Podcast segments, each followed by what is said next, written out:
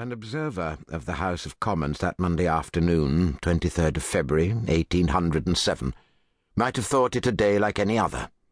The members walking in and out in the middle of predictable speeches, others sitting facing each other on the tiered green benches, all giving off the hubbub of gossip which was a sure sign that they were waiting for something important, and were not enthused by the proceedings before it.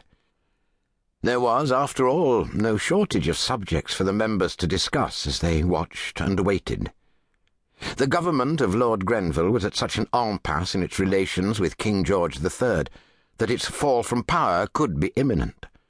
And the war with France, which over fourteen years had cost tens of thousands of lives and added three hundred and fifty million pounds to the national debt, seemed deadlocked. If national crisis and European conflict were not enough for them, there was plenty of drama closer to home. That morning, at the hanging at Newgate of three convicted murderers, Messrs. Holloway and Haggerty and Elizabeth Godfrey, the attendant crowd of twenty thousand had become so tightly packed that thirty spectators had died in the crush.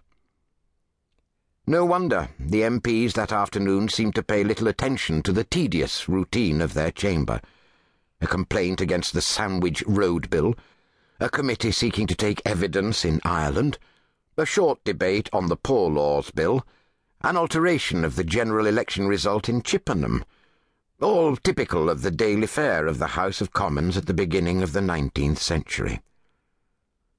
Only after all these matters had been considered did the Speaker call for the business that was keenly awaited on the floor of the House and in the public gallery and asked the Secretary of State for Foreign Affairs, Lord Howick, to move the second reading of the Slave Trade Abolition Bill. The slave trade had been debated in the same chamber and by many of the same people for nearly two decades. Year after year, the evils of the trade, founded in robbery, kidnapping, and murder, and affording an incentive to the worst passions and crimes, as Lord Howick was soon to refer to it, had been brought before the attention of MPs. Year after year, the bills proposed had been rebuffed, delayed, abandoned amidst the lengthy taking of interminable evidence, or brusquely thrown out in the House of Lords. Once again that Monday afternoon the arguments were deployed. The abolition of the trade would lead to a better treatment of slaves already in the West Indies.